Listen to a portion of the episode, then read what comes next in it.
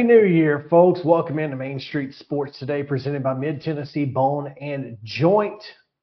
Back with you live from the Lee Company studio for the first time in 2024.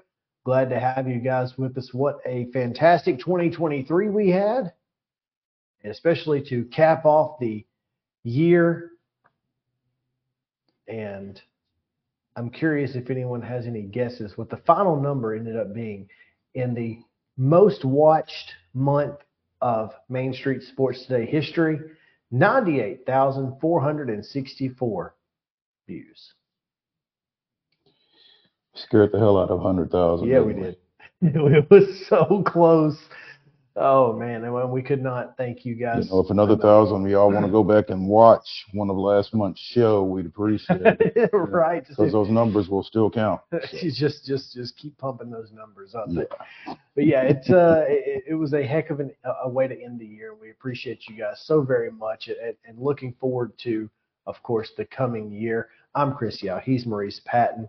Justin Kulik is on the controls. And I can't speak for Justin, but neither of us are feeling particularly well. So you're going to just have to bear with our voices today. Yeah, we're going to struggle. Gut, gut this one out.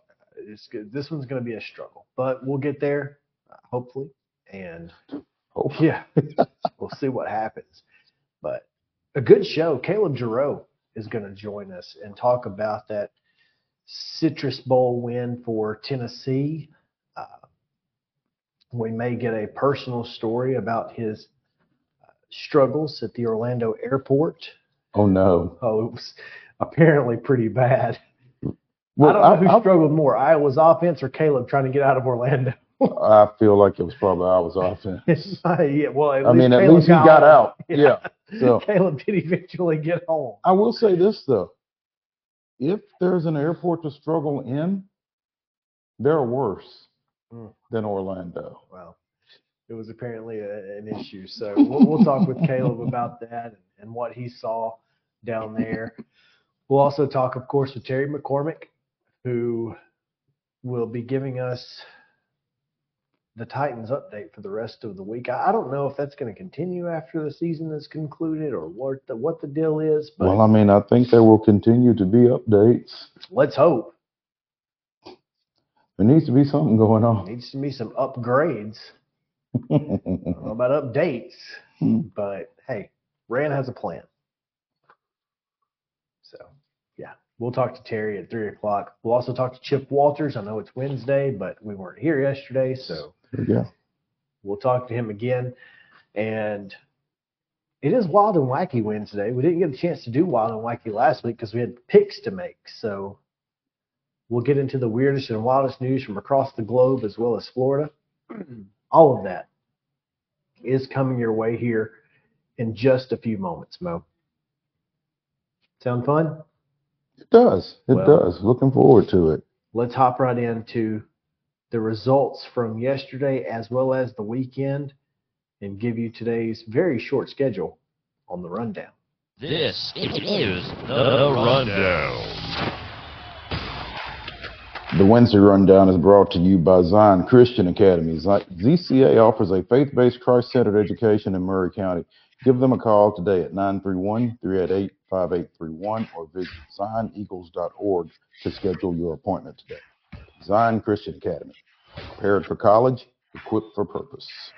Girls basketball action from the weekend. Father Ryan down Bath County, Kentucky 39 24. Carrollton, Georgia was a 42 30 winner over Oakland. Franklin County, Kentucky defeated Westmoreland 46 to 37. It was Neshaminy, Pennsylvania, 49. Sure. Ezell-Harding 36. Brentwood was a 78-56 winner over Park Crossing of Alabama. Lipscomb Academy fell to Pickens, Georgia 55-44. Columbia Central down to Warren, Pennsylvania 50 to 24. East Nashville 36-34 winners over Blackman. East Robertson down Hendersonville 47 45. It was Rossview 43, Page 32. Summertown down Fayetteville 72 39, while Sycamore was a 16 16 over Melrose. Duke defeated Middle Tennessee Christian 52 41. Station Camp was a 52 48 winner over Pope Prep. Friendship Christian down McGavock 57 54. And Goodpasture was a 56-16 winner over Antioch. Last night's girls basketball action, Brentwood defeated Independence 58-34. Father Ryan down Brentwood Academy 40 to 29. It was Page 56, Centennial 34. Collinwood with a 63-46 win over Culleoka. Ensworth defeated Harpeth Hall 49-36. Richland down Fayetteville 54-22. Ravenwood with a 59-50 win over Franklin. Lincoln County defeated Giles County 56-22. Providence Christian 54. Grace Christian of Franklin 40. Christ Presbyterian defeated Lipscomb 50 to 30. Loretto with a 47-39 win at Wayne County. Mount Pleasant down Hampshire 52-28. Nashville Christian 56. Harpeth 47. Nolensville Downs visiting Summit 60 to 47. Pope Prep with a 68-22 win over St. Cecilia. Wilson Central edged Trousdale County 50 to 47. Summertown did not edge Zion Christian 91-16. Boys action over the weekend. Brentwood Academy down Ballard, Kentucky 73-57. It was Brentwood 52, Lebanon 31. East Robertson a 48-35 winner over Hendersonville while Murfreesboro Central down Fulton 76-61, handing Fulton its first loss of the year, by the way. Hmm. Yeah. White County, Georgia down Riverdale 79-57. Loretto falls to Siegel 65-48, while Independence was a 58-44 winner over Dorman, South Carolina. Wilsonville, Oregon 60-48 winners over Greenbrier. Summertown down Fayetteville 72-58. Fairview was a 72-53 winner over Hunters Lane. Clarksville falls to La Vergne 61-47. Kirkwood 73. Hume-Fogg 66. It was Kenwood 82. Manassas 11. Green Hills 70 to 63 winners over Father Ryan. Lipscomb Academy 56. Thompson of Alabama 54.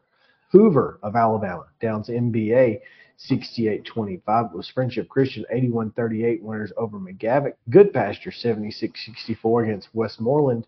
Tennessee Heat down Nashville Christian 65-54 and Trinity Christian edges Clarksville Christian 65-62. Tuesday high school boys basketball action. Independence with a 65-59 win over Brentwood. Brentwood Academy defeated Father Ryan 65-48. It was Centennial Downing Page 46-44. Culleoka with a 64-61 win over Collinwood. Columbia Academy with a 66-64 win over Webb School. Coverage at MainStreetMurray.com. Game was a lot closer at the end than perhaps it should have been. Hmm. Yeah. Um, Montgomery Bell Academy with a 52-44 win over Ensworth. Richland defeats Fayetteville 58-52. Win for the Raiders. Franklin 66, Ravenwood 64. Believe that's the first loss of the year for the Raptors. Um, Giles County with a 71-62 win over Lincoln County. Providence Christian defeated Franklin Grace Christian 62-29. Lead Academy with a 67-46 win over McGavock. Lipscomb Academy defeated Christ Presbyterian Academy 65-49. Loretto with a 69-43 win at Wayne County. Mount Pleasant defeated Hampshire 65-18. Nolensville Downs visiting Summit 62-49. Wilson Central with a 72-66 win over Trousdale County. Watertown defeated FC Boyd Senior Christian 59-34. And Summertown, behind 36 points from Grayson Burleson, defeats Zion Christian 74-65. Wow. Had all but half of those points mm, there. Yeah. Women's basketball from the weekend. Vanderbilt down to Fairleigh Dickinson 73 41. It was Tennessee State 83, Little Rock 78. Austin Peay 53 44 winners over Miami of Ohio. Middle goes out to Grand Canyon, falls 68 59. Belmont a 69 61 winner over Illinois Chicago. Commodore women again winners 80 to 53 this time over Radford. Tennessee downs Liberty 90 to 55. Trevecca was an 85 71 winner over Kentucky State. Bryan edges UT Southern 59 56. And then the Lady Skyhawks fall on the road to Faulkner 70 to 64. Okay. Men's basketball action. Lipscomb going down to Tallahassee, picking off the Seminoles of Florida State 78 75. Murray State with a 75 54 win over Middle Tennessee State. Tennessee State 90, Little Rock 82. Vanderbilt defeated Dartmouth 69-53, just like Joe Sullivan said they would. Memphis 81, Austin Peay 70. Tennessee last night defeated Norfolk State 87-50. It was Southern Illinois defeating visiting Belmont 73-63. And Casey Alexander took that personally. Um, with a 92-86 win over Milligan. Jacksonville State 107, Trevecca 67. UT Southern with a pair of wins, 63-57 over Dalton State and 81-74 over Faulkner. Also missing from, no, never mind, my bad. Pay me no attention. College football action, Tennessee with a 35 nothing Citrus Bowl victory over Iowa. On the ice, the Predators fell to Detroit 5-4 in overtime, but won 3-2 over Washington in a shootout and blanked the Blackhawks 3 nothing. In the association, the Grizzlies dropped two of three since we last met, falling 117-106 to the Clippers, 123 to 92 to Sacramento, but defeating the San Antonio Spurs 106-98. Yeah, 0 and 3 on that trip out west. That's not ideal. No, well, Got home though and put it on Wemby and the and the Spurs. So that's always good. Today's schedule: high school basketball doubleheader action at six o'clock. Girls starting, boys behind. Clarksville at Beech. Clarksville Northwest is at Rossview, and Gallatin is at Springfield. At the Glass House tonight at 6:30, Reinhardt visits Middle Tennessee State in men's basketball action, and in the association, the Grizzlies are at home again, this time against the Raptors of Toronto. That's a 7 o'clock tip on Bally Sports. That, folks, is your rundown.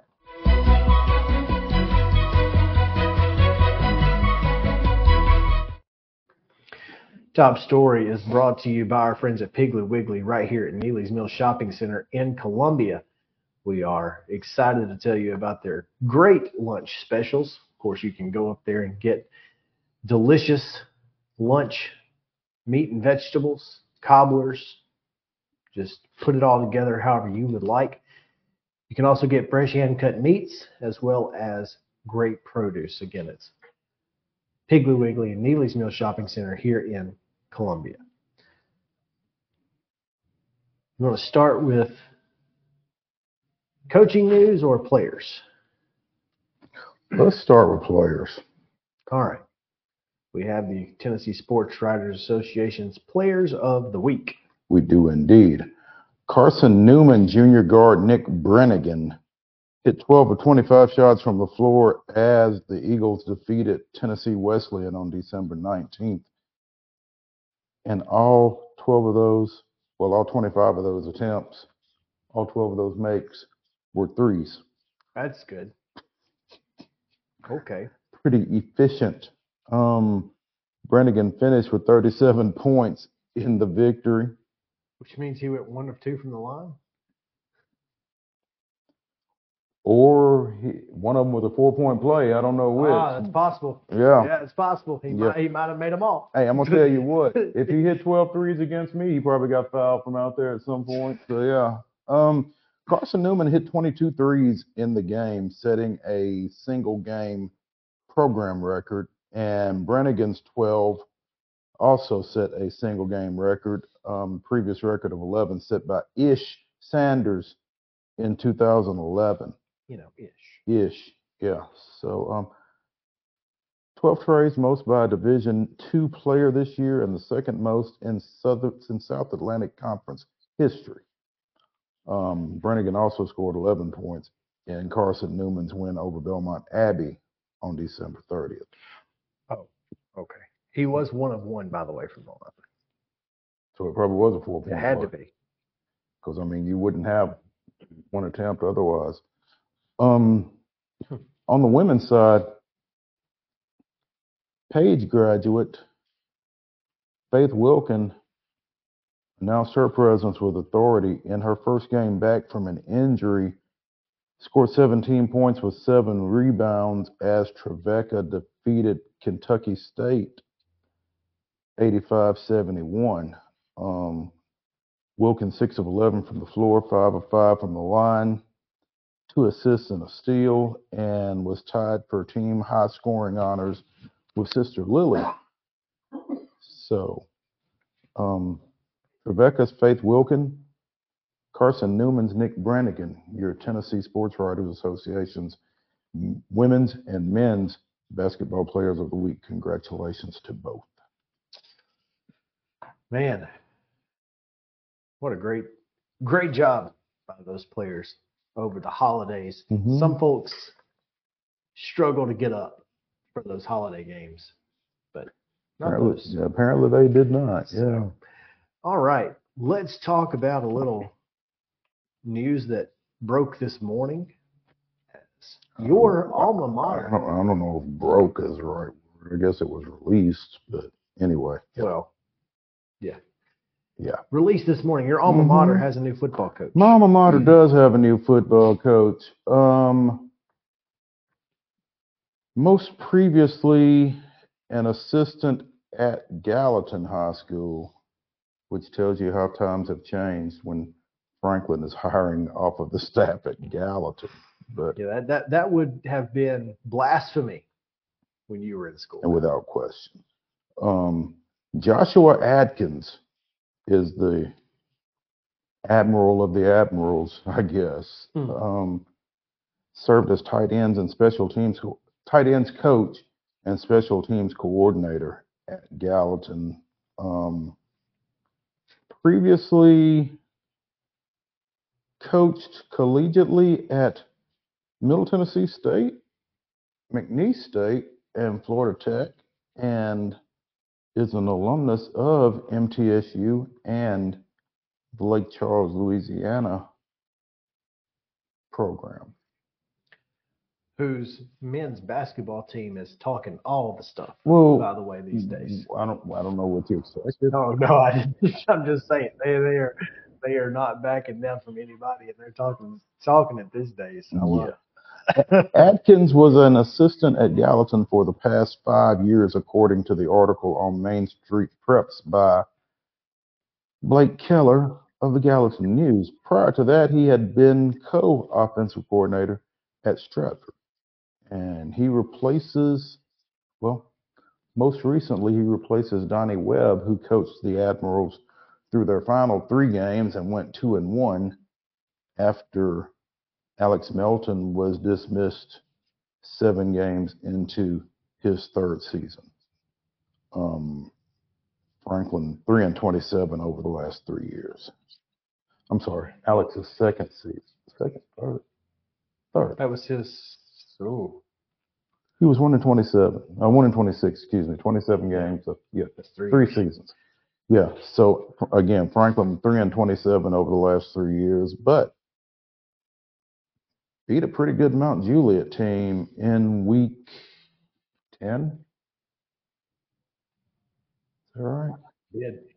Uh, that was no, that was in week eight or nine. It? Was yeah, that was So one lost one. yeah, that was the first game back Okay. All right. or for for Donnie, and then they defeated Overton in week eleven. Yeah. So, um, we really like the energy and excitement we thought Josh could bring to our program. We look forward to him leading and growing our student athletes, is the quote from Franklin Principal Shane Pantal. We're excited to be able to bring Josh to Franklin. We feel he is one of the best young coaches in the mid state and brings an enthusiasm that we feel will carry over to our players, according to Franklin Athletics Director Jay Johnson. Atkins also served as wrestling coach at Gallatin until last week. Yeah. So the Green Wave, What are they doing Lu- there? I, I don't I don't know what happens with that. That's, Interesting. that's very interesting. Yeah. Kind of unfortunate for Gallatin, but You know, look, I, I I appreciate what Jay said, and and probably not wrong, but those are also things that Alex Melton brought. I, I don't think enthusiasm is what Franklin was lacking. I mean,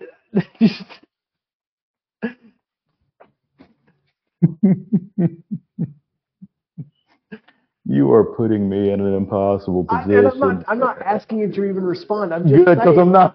I'm just saying that that's not. Because look, I, it, You're not wrong. Jay has to say that, and that's great. Jay has to say that.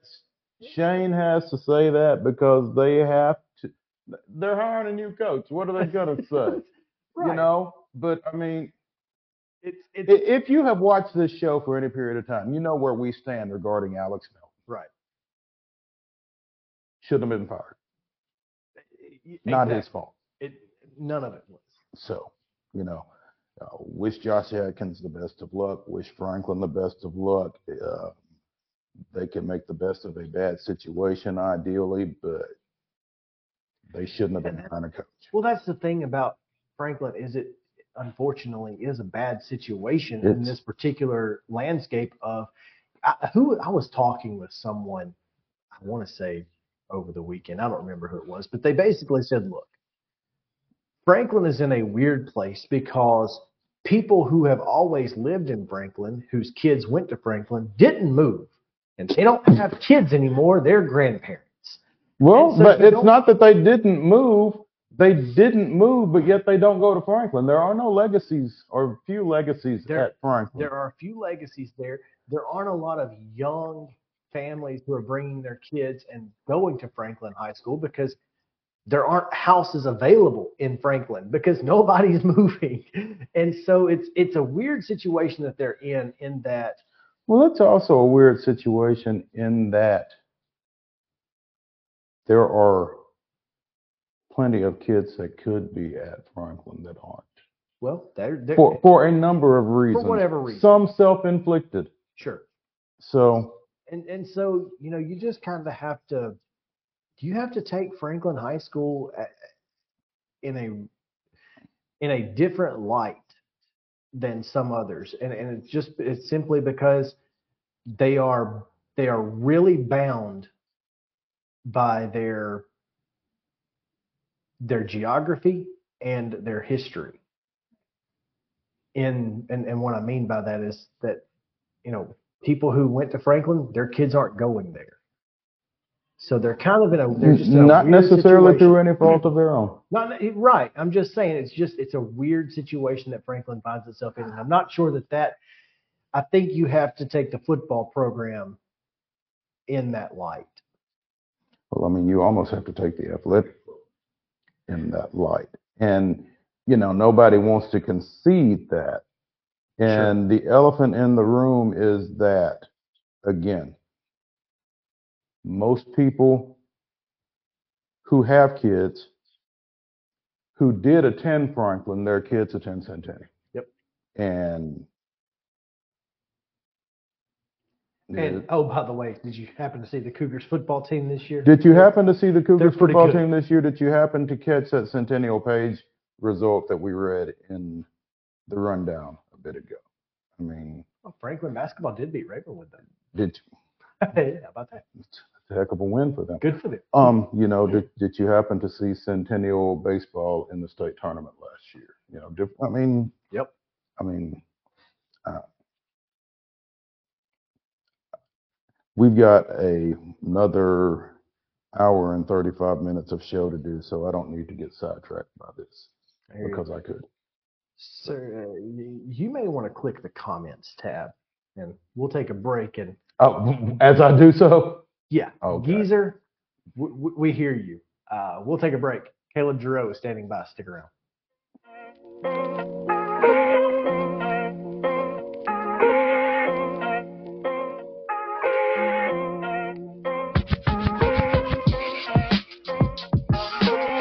Mid Tennessee Bone and Joint treats your orthopedic injuries and existing conditions. Our trained physicians will get you back in the game faster. Contact us at 931 381 2663 or www.mtbj.net.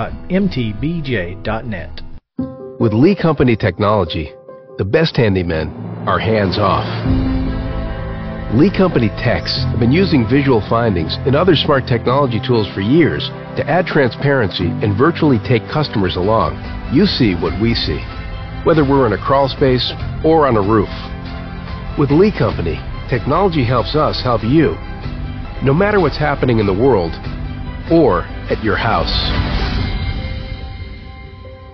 Jones and Lang Sporting Goods here in Columbia has been outfitting teams, officials, and anybody else from T-ball to college for 50 plus years. Be sure and check them out at 931-388-8060 or online at jonesandlang.com. Jones and Lang Sporting Goods, the look of a winner. Zion Christian Academy, zioneagles.org or 931-388-5731. You can schedule your appointment. Go tour their campus. It is beautiful over there and you're definitely going to want to see it. Again, it's zioneagles.org. Give them a call, 931-388-5731 and schedule your tour today. Custom Stone Handler supplies over 600 distributors and suppliers with quality stone products. Along with River Stone, we produce and distribute over 100 building, landscape, and other bulk products. Our goal is to provide quality products, service, and partnerships to ensure our customers' success. We firmly believe that the measure of any person or company is how they treat other people and customers. Give them a call at 931 490 4990 or visit CustomStonehandlers.com. A game without a crowd is just a scrimmage. A performance without an audience is just a rehearsal. Without your presence, high school sports and the performing arts aren't possible. Ensure that these essential extracurricular activities continue to enrich the lives of students in Tennessee. Purchase a ticket to your local high school's game or performance. This message presented by the TSSAA. Mid Tennessee Bone and Joint has been the official sports medicine provider for Maury County schools for more than 40 years. We specialize in orthopedic service, and our Ortho Quick Walk-In Clinic lets you bypass the ER. Visit us online at www.mtbj.net.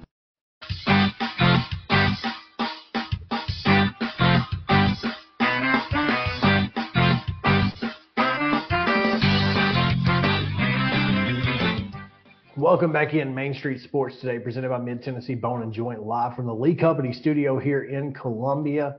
Again, welcome back into the show. Mo Patton, Chris Yao, and welcome back into the state.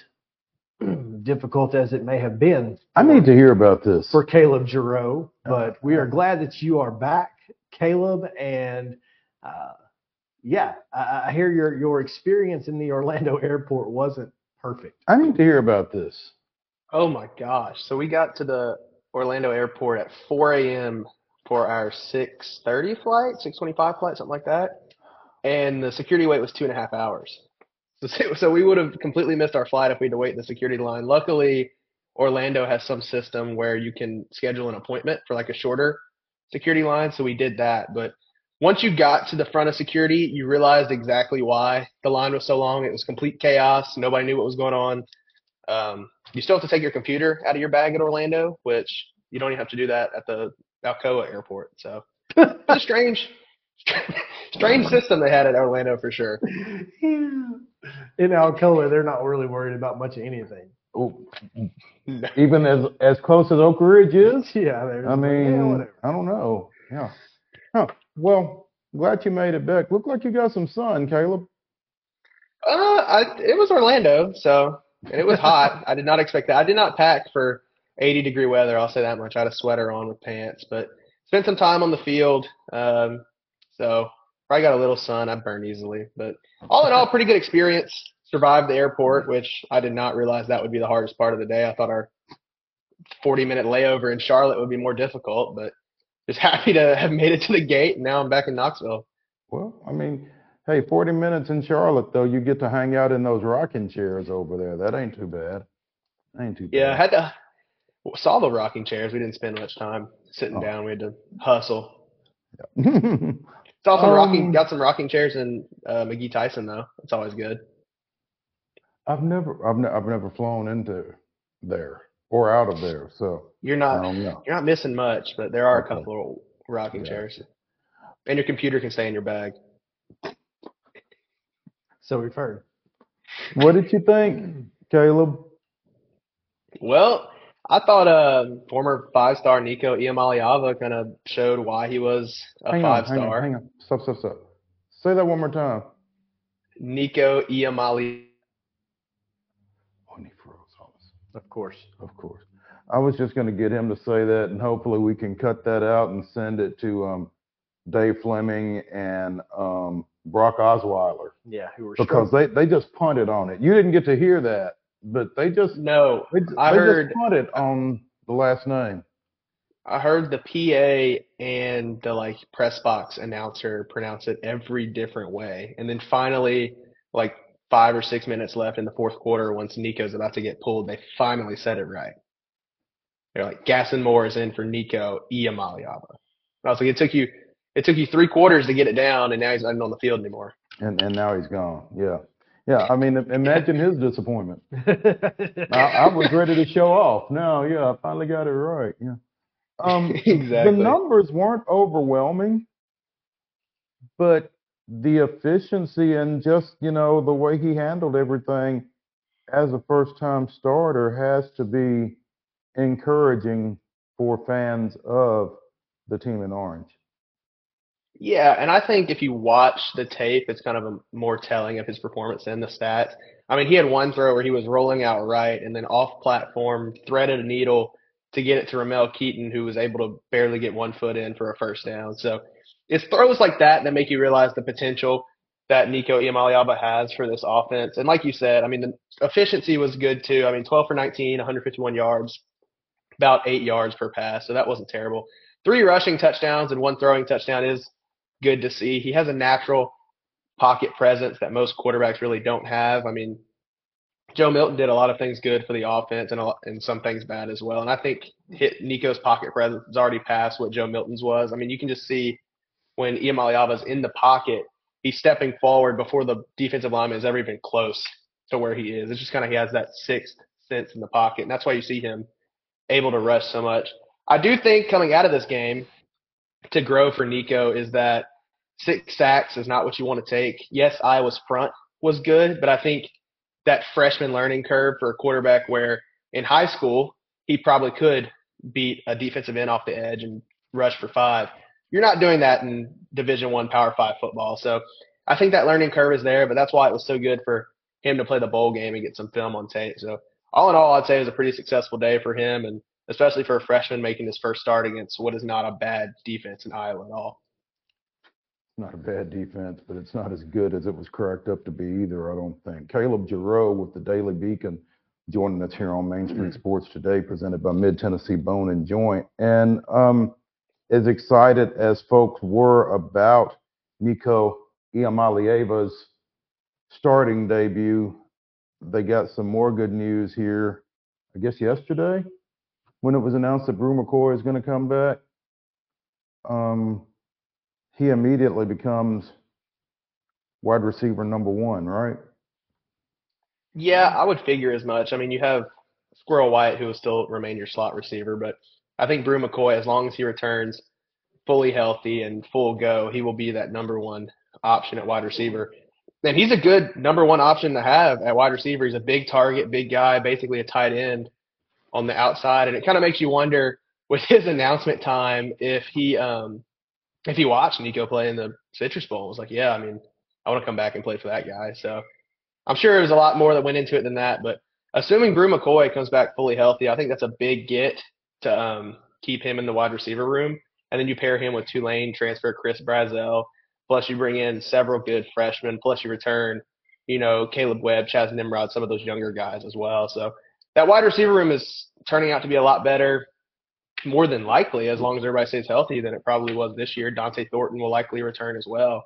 So health is obviously paramount in that room, and then you need to have a guy like Jalin Hyatt was, where all of his everybody's attention can be focused on one wide receiver, just how everybody was focused on Jalin Hyatt, and then you have those other receivers or even running backs who can get open and make some space. I don't think you had that as much this year. I don't even think after Bru McCoy got injured that you had a true wide receiver one you could rely on. So I think that's going to be the biggest growth next year is giving Nico Iamaleava options to throw to because we saw in the Citrus Bowl that even if he's out of the pocket running, he can get it to those options. They just have to be there for him to throw to. And it's funny for all of the options that you mentioned at wide receiver, none of them was Mike Matthews, the five star out of Georgia.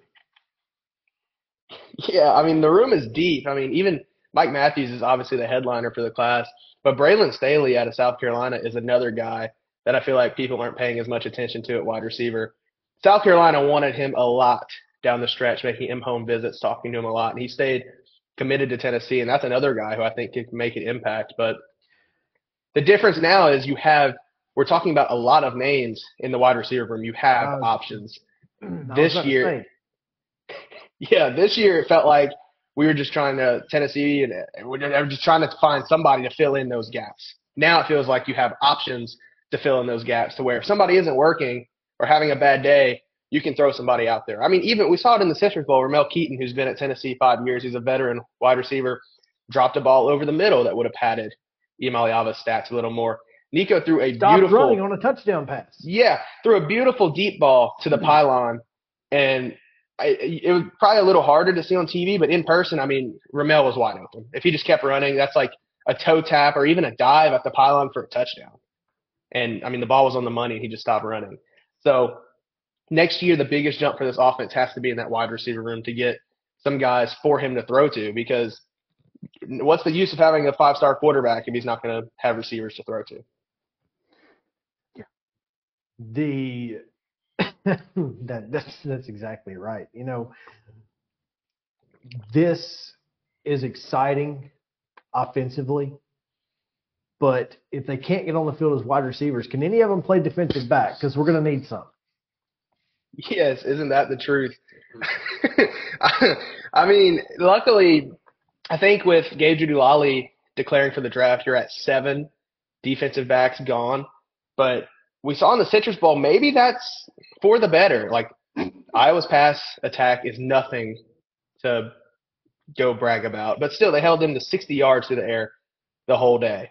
So with a pick from Andre Turrentine, who hasn't played a lot, he's getting his first chance at quality reps. He'll probably be a starter next year. The way the room is working, Jordan Thomas got a lot of run at the star position when they did go into the nickel defense. So I think there's a lot of new guys that are needed to step up in the secondary, a lot of new faces, and maybe that's for the better to just have an overhauled the secondary and try to get some new guys in there. You bring in two people, two players from the transfer portal, Jermod McCoy from Oregon State, Jakobe Thomas from Middle Tennessee, MTSU. So you bring in two guys that are expected to make an impact.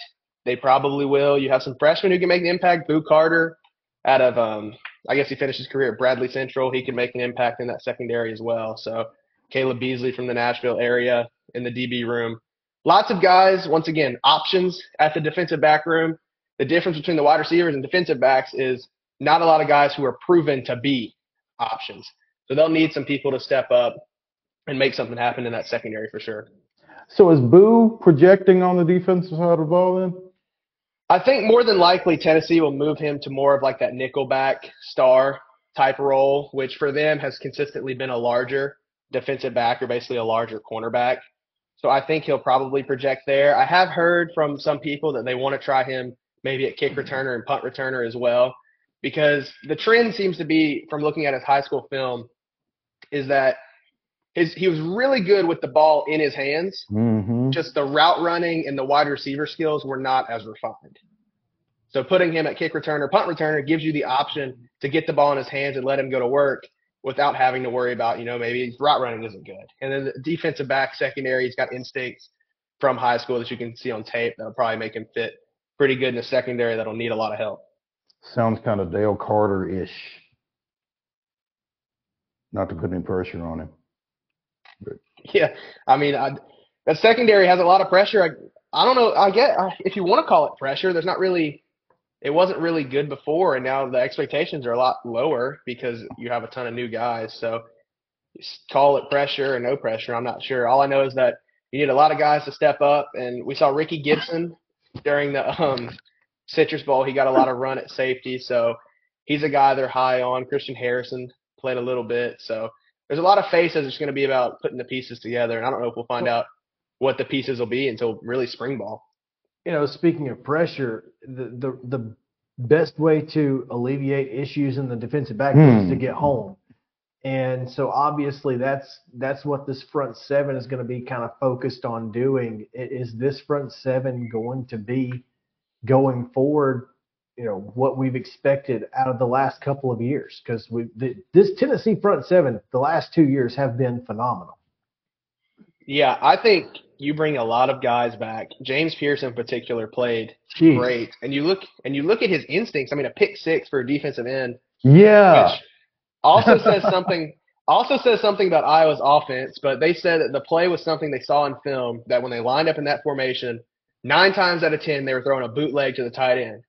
So Pearce decides to drop back into the flat, and when you look on the camera angle from Deacon Hill's point of view, Iowa's quarterback, I'm really not sure how he even saw his tight end. He just threw the ball, hit James Pearce in the chest, and James Pearce took it for six. So he's going into his junior year with after a season where he had the most sacks since Derek Barnett, I think in 2016, 13, 14, 15, a long time ago for that defensive front. So he's a guy that will need to make an impact. And then on the other side, Tyree West stepped up in the Citrus Bowl when his name was called with Tyler Baron now transferring to Ole Miss. And he made an impact on the other end. You still have Joshua Josephs floating around. He can fit in and rotate in the defensive front. Bringing Omari Thomas back is massive. While maybe the stats don't jump off the page, his leadership on the defensive line for some of those younger guys who want to pin their ears back and rush, like a James Pearce or Tyree West, having him, in the center to kind of point everybody where to go is massive. You assume Omarr Norman-Lott at this point is back next year.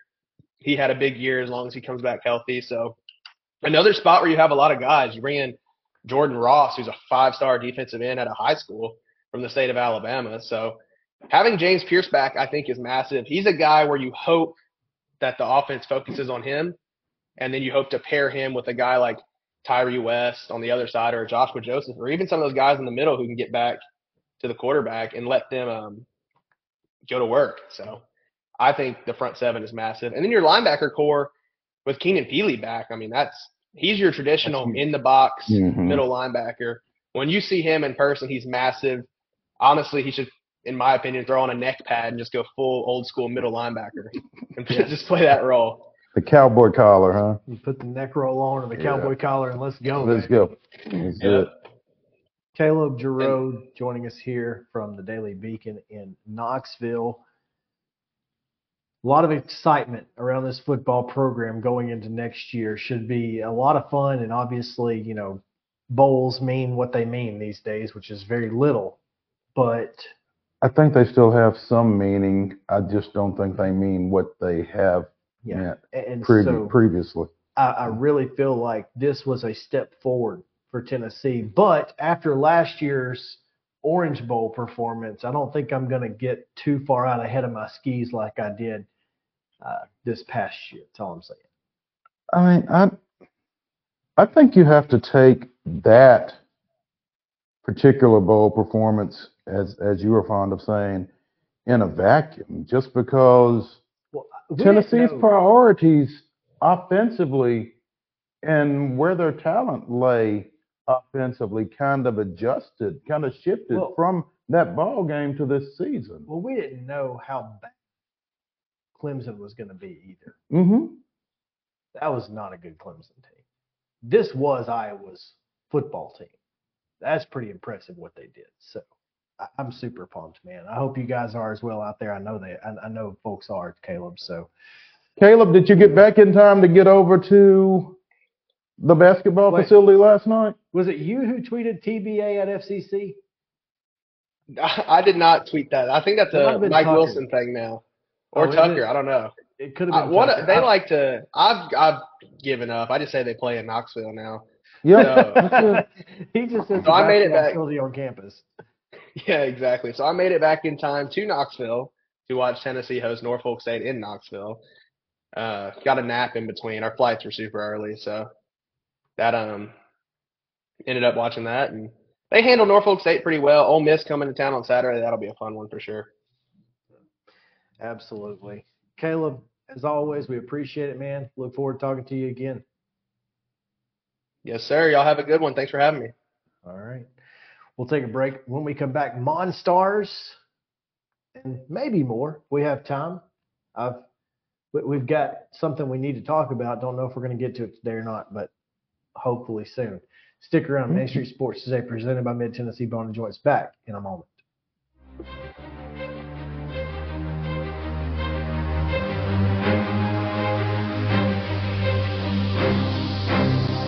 Mid Tennessee Bone and Joint treats your orthopedic injuries and existing conditions. Our trained physicians will get you back in the game faster. Contact us at 931 381 2663 or www.mtbj.net.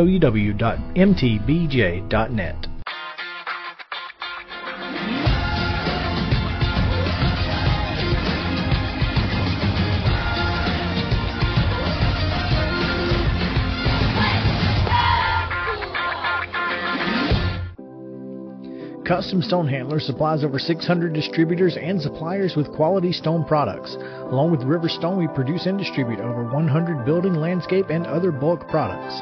Our goal is to provide quality products, service, and partnerships to ensure our customers' success.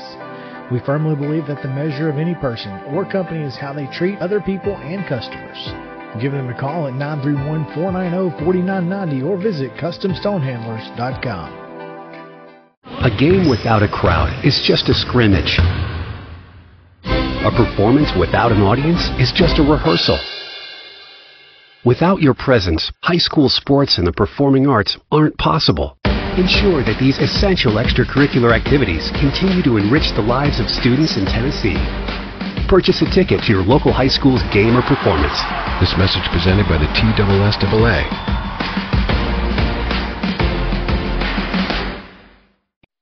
With Lee Company technology, the best handymen are hands off. Lee Company techs have been using visual findings and other smart technology tools for years to add transparency and virtually take customers along. You see what we see, whether we're in a crawl space or on a roof. With Lee Company, technology helps us help you, no matter what's happening in the world or at your house. Piggly Wiggly, located in Neely's Mill Shopping Center, is Columbia's locally owned and operated cost plus 10 grocery store dedicated to serving the community with low prices and smiling faces. Piggly Wiggly offers fresh, hand cut meats daily as well as daily hot plate lunches from their deli counter. You're certain to see smiling faces and a helping hand when you're here at Piggly Wiggly. Come by and check out our fresh produce, high quality meats, and more. Down home, down the street, we'll see you at the pig. Mid Tennessee Bone and Joint has been the official sports medicine provider for Maury County Schools for more than 40 years. We specialize in orthopedic service, and our Ortho Quick Walk In Clinic lets you bypass the ER. Visit us online at www.mtbj.net.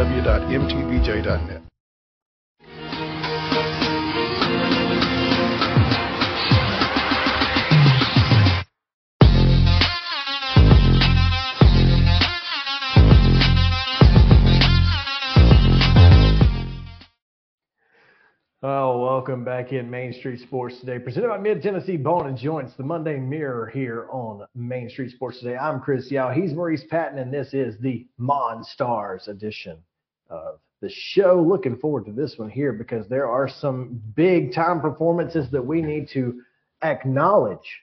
Mo, this could be fun. No. All right, I will kick us off here. Kick us off kind of hard not to say CeeDee Lamb, right? Yeah, if you watch that game. 13 catches, 227, touchdown, one carry for five yards, but he did have a fumble lost. That cost them a touchdown. Fumble it through the end zone for a touchdown. Oh, yeah, that's, yeah. That's, yeah. But yeah, so CeeDee Lamb, my first Monstar. Your first Monstar. Okay. I'm going to go with a freshly minted Monstar. Culleoka's Dalton Jones. I'm sorry, Dalton Owens. Excuse me. Dalton Owens scored 30 points last night as Culleoka went over to Collinwood and picked up a 64-61 victory to open 2024. Big win for the Blue Warriors, Warrior Devils, Hmm. Devil Warriors. Depends on. Well, they were on the road, so they were. Blue, uh, so they were they- they Warriors. were Warriors there. They were Warriors last night. Yeah. Okay. All right. So Justin. Uh, I'm going to go with uh, probably this year's NFL MVP, Lamar Jackson, five TDs, uh, 35 yards rushing, uh, but he's just a running back. yeah, yeah. 18 of 21. Yeah, just a running back.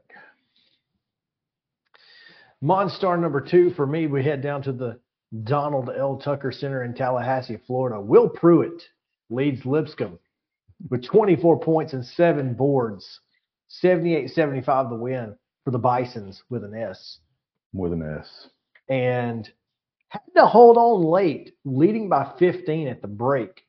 But Will Pruitt, man, has been a massive, massive part of this Lipscomb basketball team in 2023 going into now 2024 and what a great performance he had down in Tallahassee.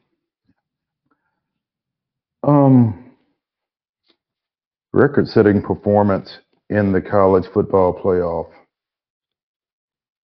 29 completions out of 38 attempts, 430 yards, two touchdowns in Washington's 37-31 victory over Texas on Monday night.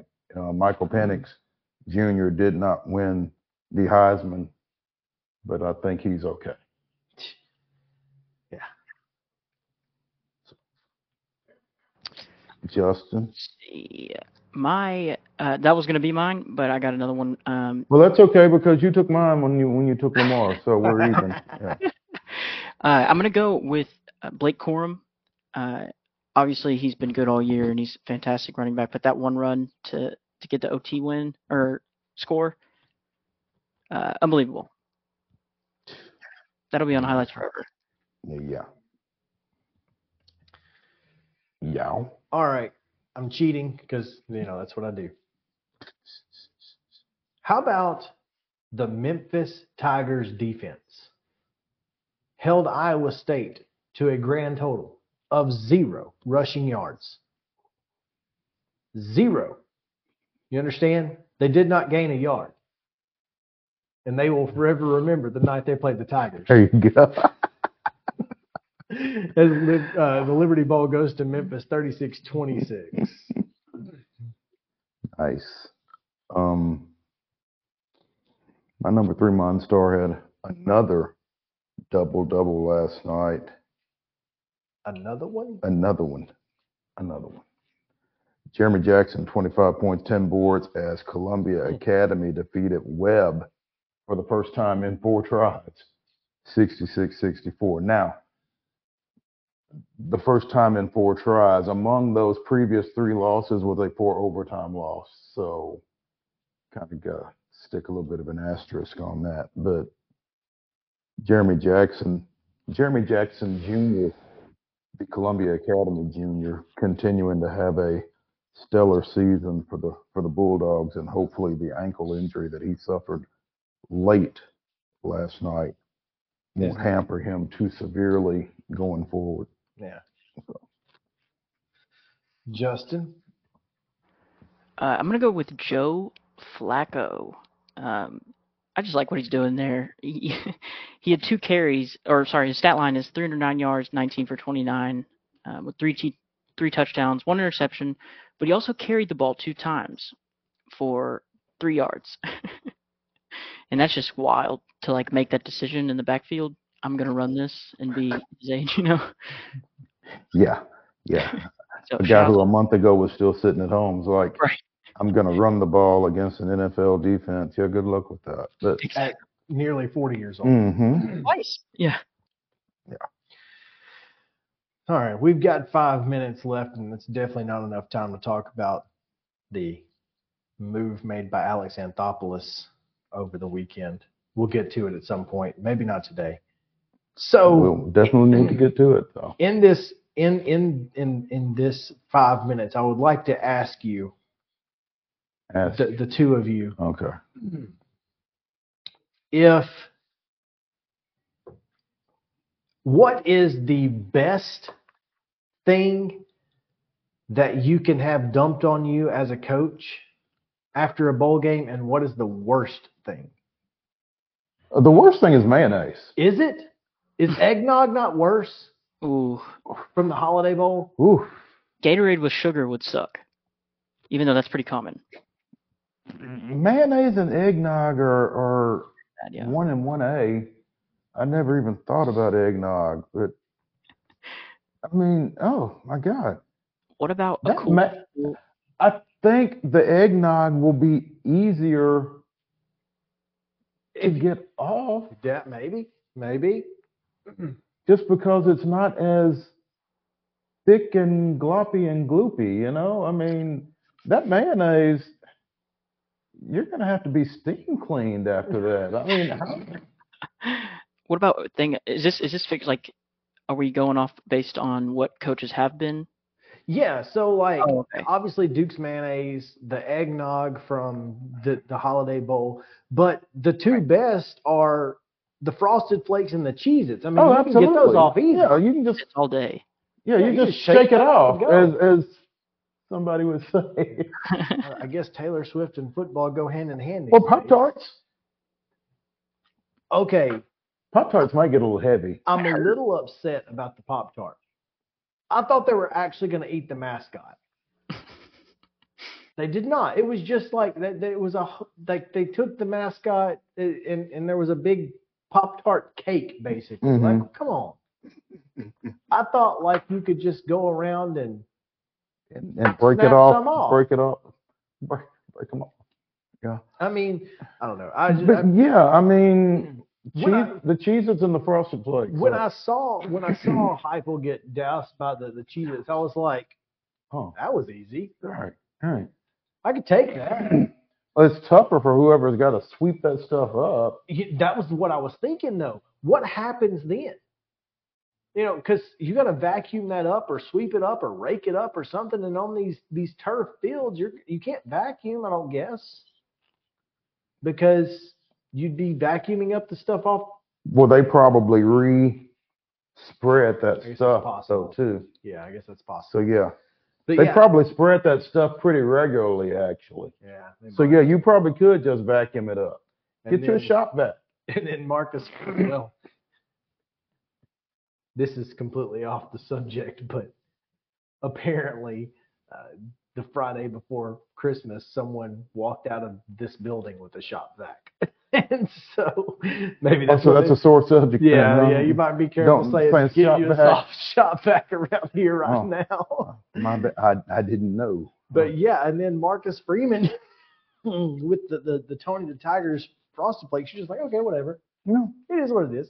You, you might get some frosted flakes down your neck or something. Yeah, like, but not even that big of a again, that's- You just shake it out. Good to go. But that mayo. No, no, thank you.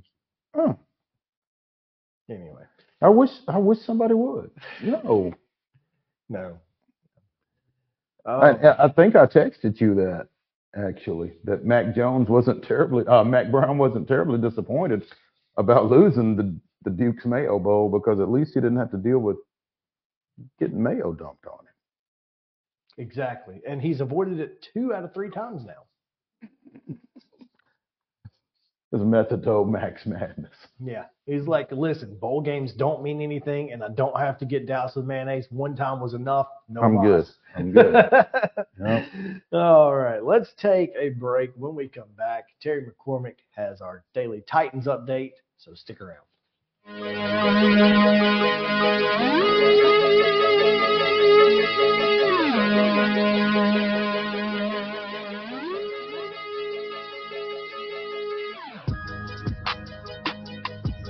He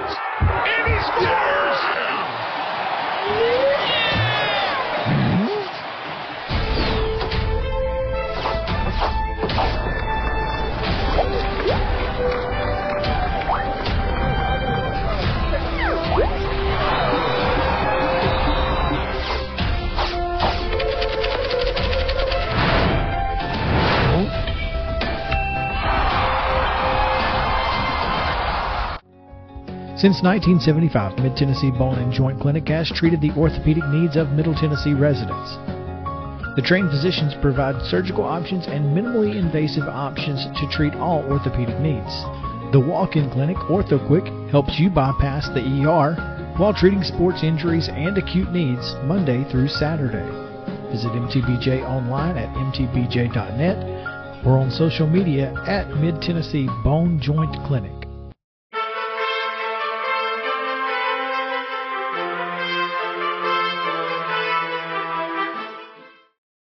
Welcome back in. Time now for your daily Titans update with Terry McCormick. Terry, how are you? Doing good, guys. It is your daily Titans report, and as always, it's brought to you by Zen Sports. Well, I asked Mike Vrabel today about the uh, persistent rumors of a rift between him and Ran Carthon and this scuttlebutt from outside Nashville that continually speculates about him leaving and being the coach of the Patriots or not being happy here and all that. And his response was somewhat predictable, but also pretty telling. He said that uh, he looks forward to being here and he wants to work and rebuild this team, get it to a championship caliber level, and he expects to do that with Ran Carthon and the two assistant general managers and uh, the players and staff. So sounds like uh, Vrabel's staying, as we all suspected was the case anyway. Scuttlebutt. I mean, that's I that strikes me, Terry, as a pretty solid response because there's a lot of things that he could have said and said nothing, and that doesn't sound like a nothing response to me. No, I agree with you. I think that that you know puts him solidly as the face of the organization uh, going forward. And right now, that you know that's not a good thing because of the predicament that the team's in at five and eleven and struggling to go along and and you know finishing out kind of limping into 2024. But it does say that he is committed to getting this thing back on track and knows that he's going to have to have some help from the front office to be able to do that. Um, I don't know. I don't know that five and eleven is necessarily a reflection of Mike Vrabel. And I, I think we've seen what he's capable of doing with a, you know, with less than a full deck over last season and the season before that. I, I just, I'd like to see this roster get back to being closer to an NFL caliber roster with Mike Vrabel at the top and see what happens. I, I it it kind of blows my mind to listen to people talk about this guy doesn't need to be here. Uh, it, it's bizarre to me. I don't know what they've been watching. So that's just right. I mean, me.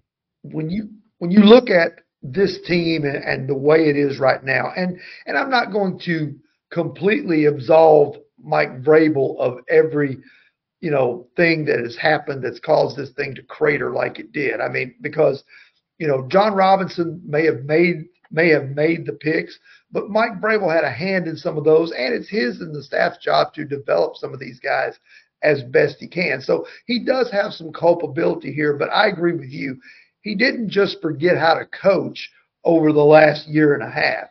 You know, I mean, when you put pieces around, it's it's sort of like when you talk about, you know, to use a football term, when you put a quarterback out there. You know, very few quarterbacks can go around throwing to the three of us and look like an all pro. But uh, you give them a, a Justin Jefferson or a Ja'Marr Chase or somebody like that, all of a sudden they look pretty good. And, I think that that's the situation here. There's, you know, there are a few pieces to work with.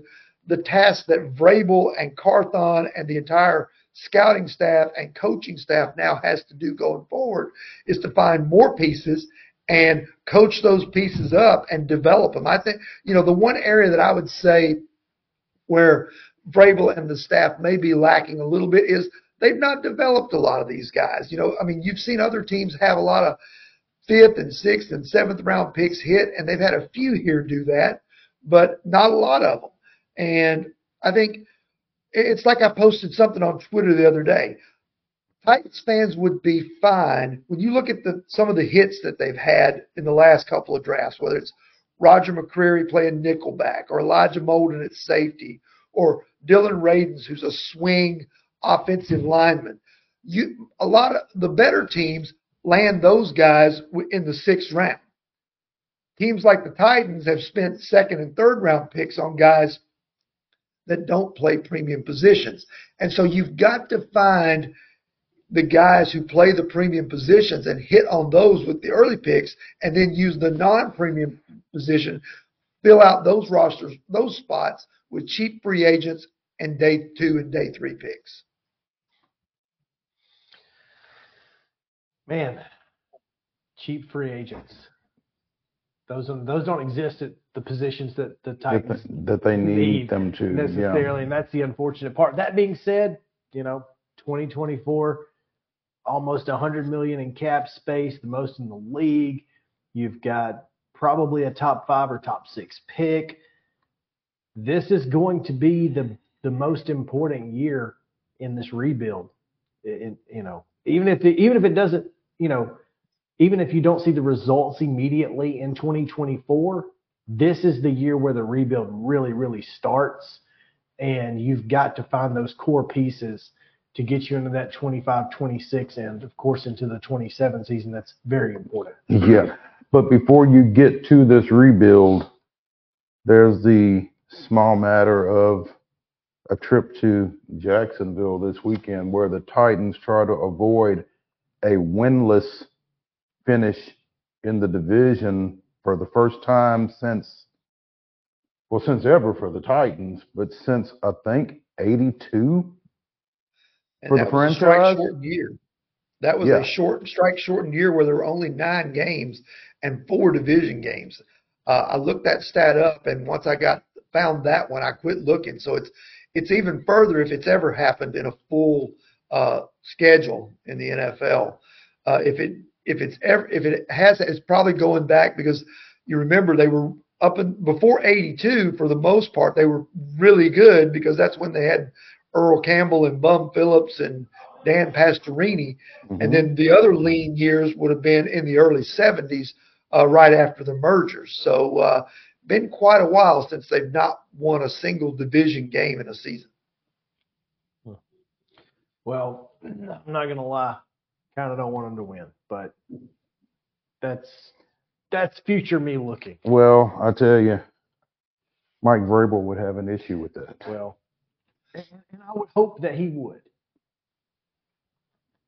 I, I, I want my coaches and players to want to win all the time, but that's why we as fans, you know, can can kind of have that. Okay, well, it's not going to be so bad if we don't. That's all I'm saying. So, Terry, tell us All right. about Zen Sports. the new sports betting app exclusively in Tennessee the last few months, and I'm excited to share with you some big news. Now, when you sign up for a Zen Sports account, you will receive up to a $1,000 no danger first wager. That's right. When you place your first bet in Zen Sports with up to plus 500 odds, you can be reimbursed for the amount of your bet up to a $1,000 maximum within 24 hours if the bet loses. And there's more good news.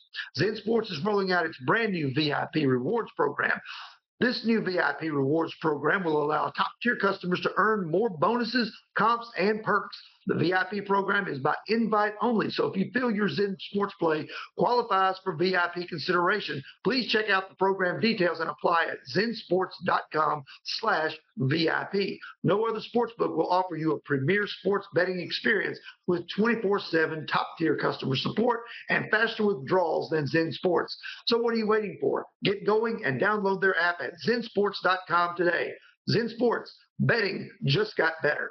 Gambling problem? Call 1-800-889-9789. Terms and conditions apply. Must be 21 and older and in Tennessee to bet. Smiles. These are the healthy smiles of real Delta Dental members. Folks with access to the nation's largest network of dentists and low deductible plans with 100% preventive care coverage, all backed by over 65 years of expertise. Go online or give us a call to learn about affordable individual plans that meet your needs. 1 855 844 0445. This holiday season, the largest lantern festival in the country returns to Nashville Zoo. Witness more than 1,000 handcrafted Chinese lanterns featuring brand new designs, including towering mythical beasts, a life-sized Santa's workshop, and a 100-foot long dragon. Welcome back to Zoolumination at Nashville Zoo. Bigger, brighter, and better than ever.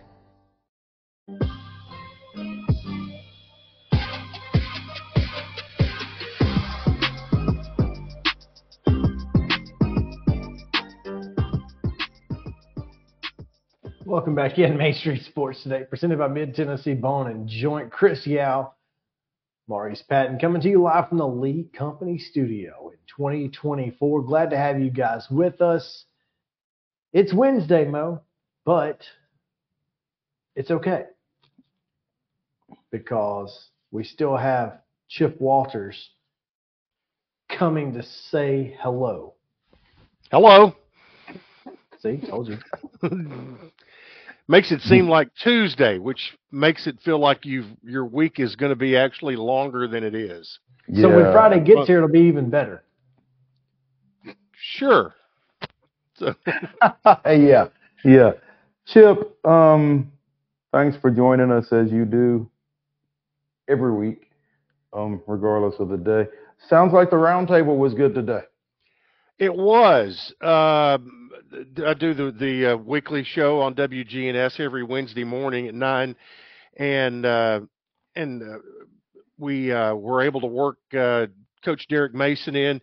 Uh, he he actually moved a staff meeting by 30 minutes to give us about 35 minutes of time today, and and is it very much like his his career at Middle so far. We it's which has been a lot of stuff in a short amount of time. We we tried to cover a lot of different topics uh, in a short amount of time.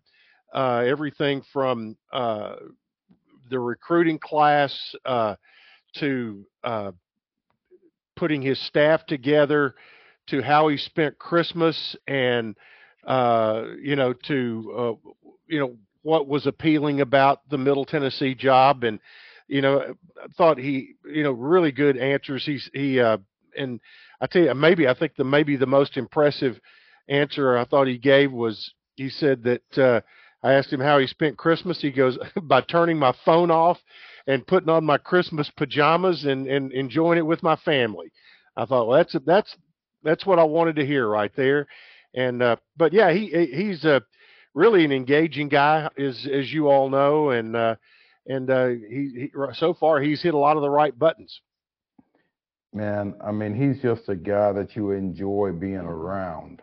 I feel like. And well, and and I, you know, when he was at Vanderbilt, I, I had not did not have that opportunity. Obviously, I had things going on here, and uh, but everybody that I've talked to that you know worked with him uh, in a professional manner and and as I told him this morning, I, I said when I heard you were going to get the job, my first phone call was to Joe Fisher, who did the games at Vandy uh, during uh, Derek's time, and uh, and and you know, and he, and everything that that Joe told me, uh, was stuff that I would be looking forward to, and uh, so and and when I told him that, he got a nice grin and and all of that. But he also had some really interesting comments when uh, we were talking about his staff the the he went into great detail about uh, the uh, ones he has hired already, but uh, he he really gave a great deal of kudos to the holdovers on the staff, uh, in particular. Uh, going into the recruiting because signing day came very quickly mm-hmm. and mm-hmm. and the work that uh, that they did and he he he talked about you know everybody from Mitch Stewart to Mike Polly to Dustin Royson to Brent Stockstill to Jeff Beckles, those who, who, who are remaining on the staff, and some may still have the opportunity to be part of the new staff. Uh, he was highly complimentary of their professionalism and how they went about their business, and and uh, that I think that says a lot about those guys, and uh, and also uh, you know they're they're in a daily job interview as well. So uh, that that you know that I, I was really you know I was I was kind of interested to hear what he had to say about that and and impressed with the answer. Chip, um, he's living in Nashville. Is that right? Yes, yes. I think he still has. A, I think he still has a home in in the Brentwood area. Is it, okay. It's not easy to get from Nashville to Murfreesboro on I-24 these Hey, days. I mean, is know, he I- looking at? Is is he going to choose Fulton? I don't know that you know that is always an option. I just want you to know that that is always an option out there. But uh, I, I think that is uh, I'm not sure that decision's been made yet uh, of, of you know of if or when he's going to move to Murfreesboro. I, uh, but uh, you know I, I hope to be part of that conversation when he does. We'll see. How's that? Is that politically correct enough? It, it was politically correct enough. I think you could have been a little stronger, but I mean, Yeah, uh, I I- mean, you, you yeah. could a little, little, little Hey. stronger on that elevator pitch there. Yeah, The- yeah. You need to need to work on that a little bit. But um, keep shifting gears because I mean, un, until the next signing day and the next, you know, staff announcements, and we're kind of in a holding pattern, I guess, as far as football goes. Um, a tough loss for the Lady Raiders out at Grand Canyon to close out 23, but I'm sure that they will bounce back. Well, you know, yeah, in physical ball game. Uh, matter of fact, uh, my Dick Palmer uh, was uh, joined me on this morning, and we were talking about that. And uh, you know, we we've we've that's a team that that uh, Liberty had played them earlier in Lynchburg, and that was all part of the Conference USA WAC uh, challenge, uh, which the conference office does not want us to call it that. But uh, anyway, so we're going to call it that. What do And, they want uh, you to call it? The Conference USA WAC Scheduling Initiative. How about that? Well, that's No, no.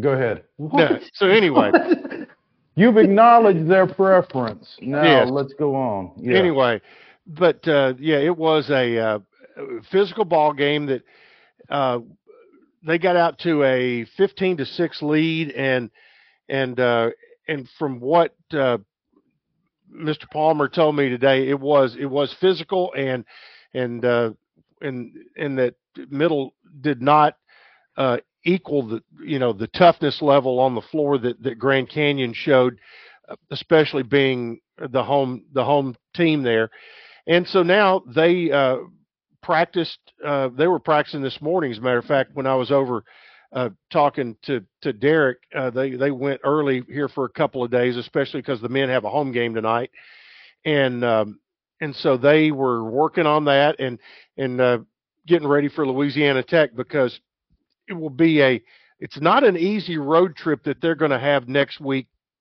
to start conference play. That will be a Wednesday night game at uh, Louisiana Tech, followed by a Saturday game at Sam Houston, and that will be a bus trip between Ruston and Huntsville, Texas.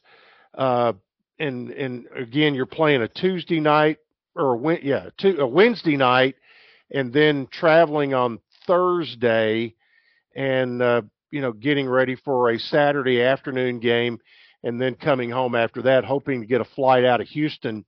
Uh, and of course, they've already been working on all that, but that's not an easy swing. And there, the uh, there's a couple of, swings that are not real easy in the league this year. One being uh, Liberty and FIU. That is a Thursday Saturday swing that that comes up later in the season for both the men's and women's team. But they yeah, they are uh, now nine or ten and four, and uh, getting ready to go into the conference race. And you know they've they've got a lot of things going for them. This this week will also give them an opportunity to get any bumps and bruises. They haven't had any major injuries uh, outside that. I mean anything that's happened during the season. Of course, they had lost uh, uh, guard earlier before the year that that uh, kind of thinned the point guard roll out just a little bit, but uh, but still, the, you know, they'll have those two next week, and at that same point, Middle's men will be at home against those same two teams,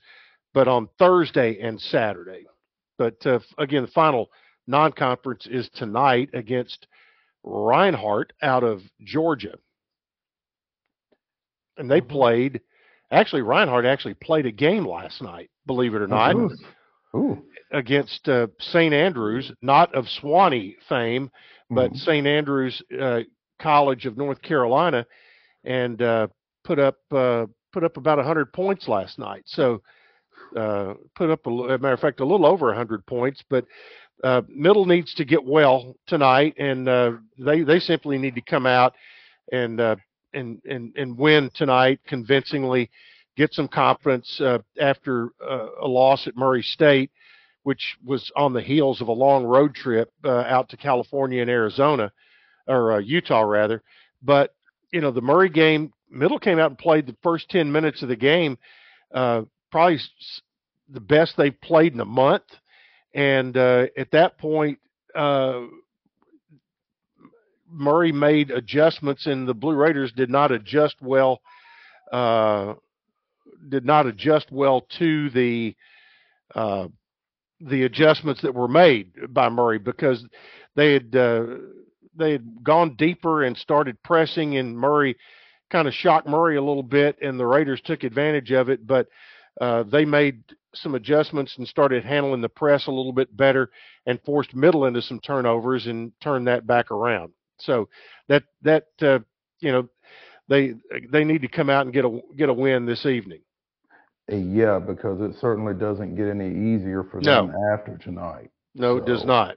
You're correct. like you, like you said, a little confidence, and um, might they they they could certainly use some. Like you said, I think they were up like 19-11 at Murray at early. Uh, we're up uh, t- 22 to 12 or or uh, something like that. But it was it was a, had a 10 point lead, and uh, and then it turned around before halftime. So yeah, it was something very similar to what you're talking about. hmm And that's another thing. I don't know how much we can continue to talk about it. Uh, obviously, the the loss of Camryn Weston Yeah. just well, he, he's not, but- as they say, he's not going to be walking up that ramp tonight. Uh, he, his his rehab is going well, but uh, you know that's not that's not going to have anything to do with, with this year.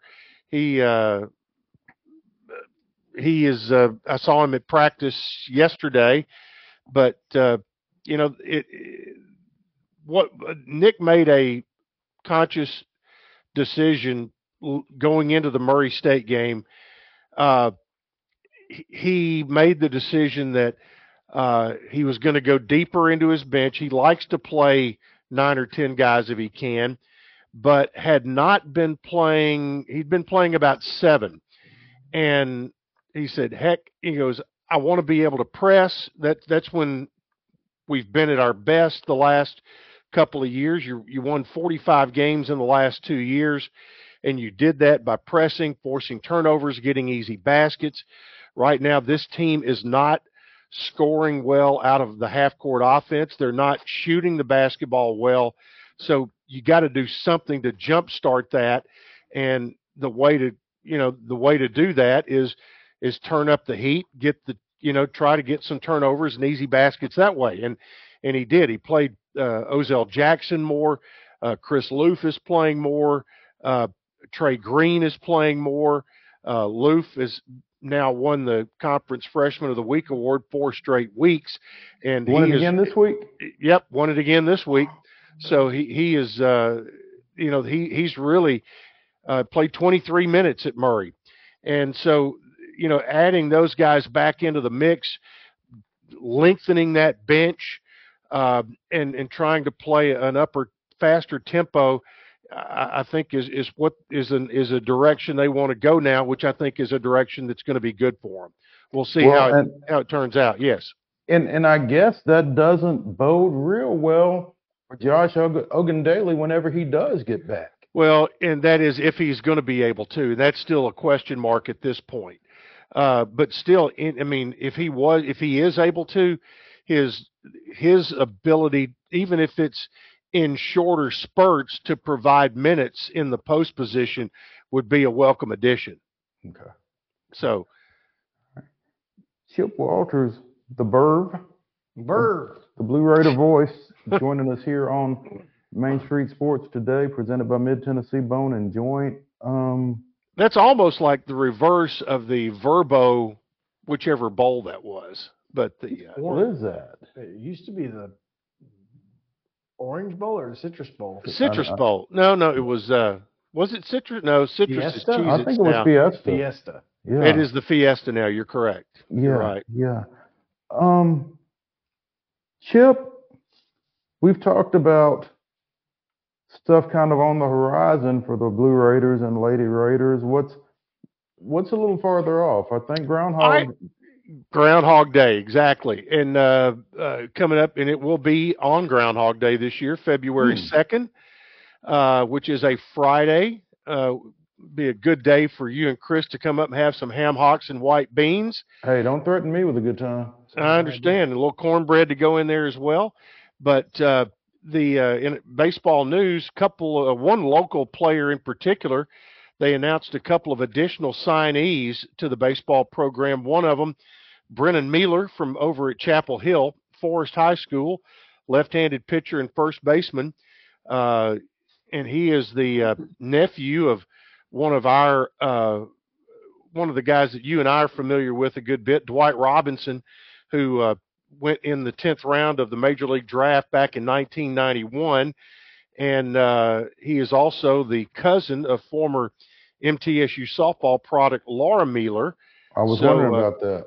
So uh, yeah, the bat and ball are are good inside that family, and uh, so Brennan Mealer, and you know, anytime you can bring a nice bat as well as being a left-handed pitcher, the door is always open to those people. And uh, a catcher out of Connecticut, Braden Purser Eber, uh, he was ranked uh, the number three uh, catcher in the state of Connecticut, and a uh, 2023 preseason perfect game All American selection and perfect game Northeast Dream Team selection.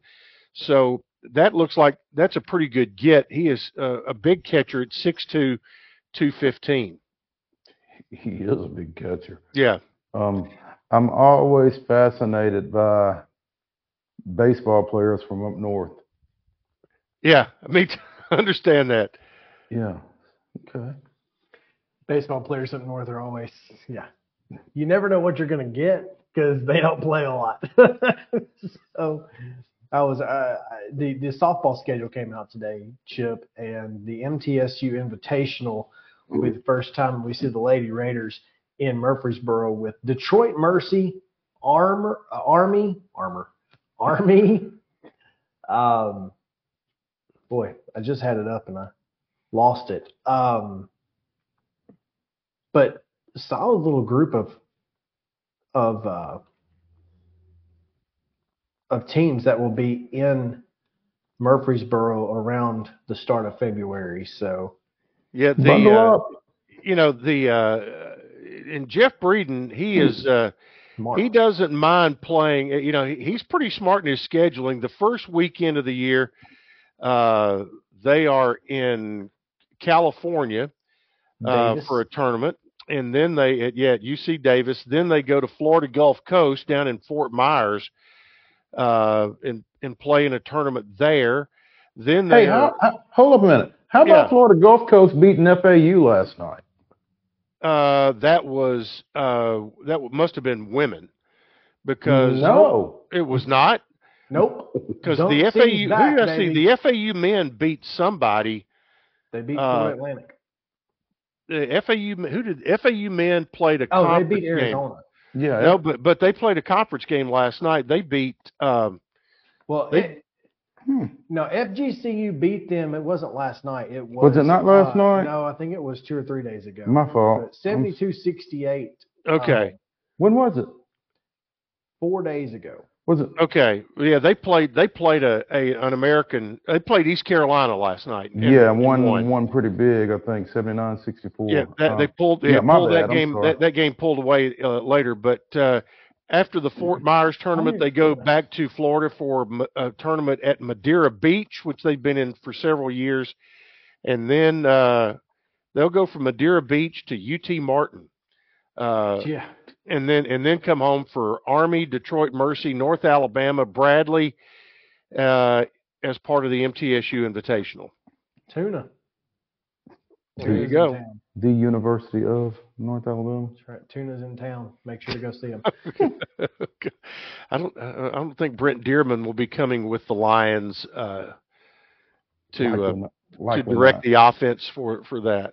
No, but uh, yeah, hey, North Alabama, long history of great softball. So don't don't Don't underestimate. go, don't go to Don't- sleep on the line. Don't sleep on the line. The line. Lady lines are, are, are really, really solid. Chip, as always, it's a pleasure. We appreciate it. Look forward to next week, a regular bat time, regular bat channel. That's right. and we we look forward to it, man, as always. All right. Good deal. See you guys. Thanks, Chip. We'll take a break. When we come back, finally, we get into the New Year's Six college football playoffs and much, much more. Right after this on Main Street Sports Today. Stick around.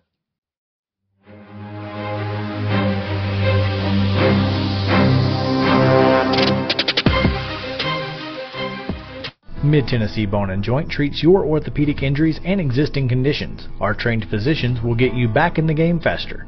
Contact us at 931 381 2663 or www.mtbj.net. With Lee Company technology, the best handymen are hands off. Lee Company techs have been using visual findings and other smart technology tools for years to add transparency and virtually take customers along. You see what we see, whether we're in a crawl space or on a roof. With Lee Company, technology helps us help you, no matter what's happening in the world or at your house. Jones and Lang Sporting Goods here in Columbia has been outfitting teams, officials, and anybody else from T-ball to college for 50 plus years. Be sure and check them out at 931-388-8060 or online at jonesandlang.com. Jones and Lang Sporting Goods, the look of a winner. Zion Christian Academy, zioneagles.org or 931-388-5731. You can schedule your appointment. Go tour their campus. It is beautiful over there and you're definitely going to want to see it. Again, it's zioneagles.org. Give them a call, 931-388-5731 and schedule your tour today. Custom Stone Handler supplies over 600 distributors and suppliers with quality stone products. Along with River Stone, we produce and distribute over 100 building, landscape, and other bulk products. Our goal is to provide quality products, service, and partnerships to ensure our customers' success. We firmly believe that the measure of any person or company is how they treat other people and customers. Give them a call at 931 490 4990 or visit CustomStonehandlers.com. A game without a crowd is just a scrimmage. A performance without an audience is just a rehearsal. Without your presence, high school sports and the performing arts aren't possible. Ensure that these essential extracurricular activities continue to enrich the lives of students in Tennessee. Purchase a ticket to your local high school's game or performance. This message presented by the TSSAA. Mid Tennessee Bone and Joint has been the official sports medicine provider for Maury County Schools for more than 40 years. We specialize in orthopedic service, and our Ortho Quick Walk-In Clinic lets you bypass the ER. Visit us online at www.mtbj.net.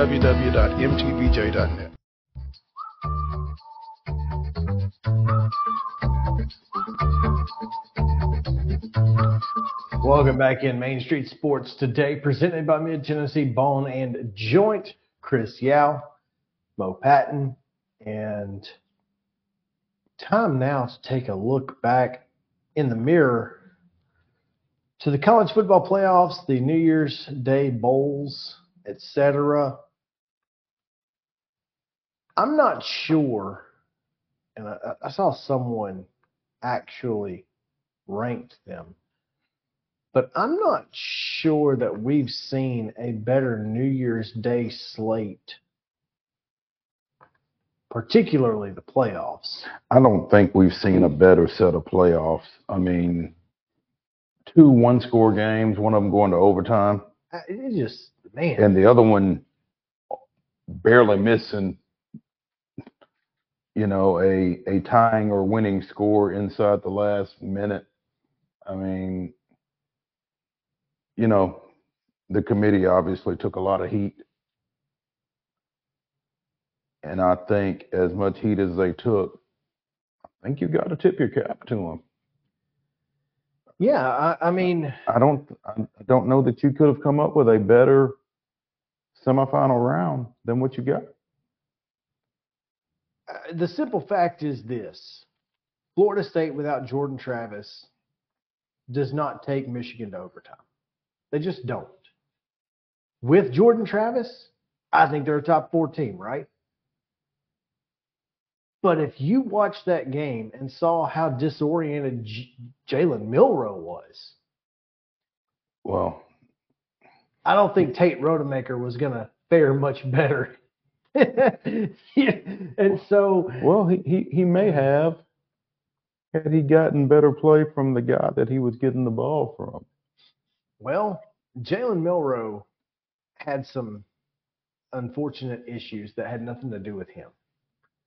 But he also had some unfortunate issues that did have to do with him. Hmm. And I, I, I see what you're saying. I don't disagree with what you're saying. I'm I'm not ready to put it all on Jalen Milrow. No, what I'm saying is Michigan's defense proved that they are the best defense in the country. All right. Michigan's defense proved that, and again, my, my point is not that Jalen Milrow was bad. My point is that Tate Rodemaker would have been worse. That's all I'm saying in that scenario. What what I think was most impressive to me, and I mean, the simple fact that after the Iowa Tennessee game, I was so convinced that Alabama was going to run all over Michigan. I thought if this is the best defense in the Big Ten, then Michigan cannot be very good. Turns out they are. Mm-hmm. Now, Jalen Milrow, the fumble in the fourth quarter, Mm-hmm. if he flips that ball out to the edge on that RPO, Mm-hmm. it's over. That dude's going to the house. Right. And next thing you know, you know, we're talking about Alabama being in the national championship game again, Again. And, and, and all of this. But if ifs and buts were candy and nuts, We'd all have a very Merry Christmas. and we Yeah. don't. And so therefore, Michigan playing for its first national title since 1997. Washington earns a trip as well. The Big Ten is celebrating mighty hard Yeah. Yeah. Because they just beat two SEC schools. Yep. Now, I made a I made a comment on Twitter. Say what you want about the NIL and the transfer portal, but we have two schools who have not even sniffed the championship game in their previous college football playoff appearances. Now playing for a national title. To some degree, that has to show you that the state of college football that we live in is working the way that it was intended to some degree. And that was to create parity.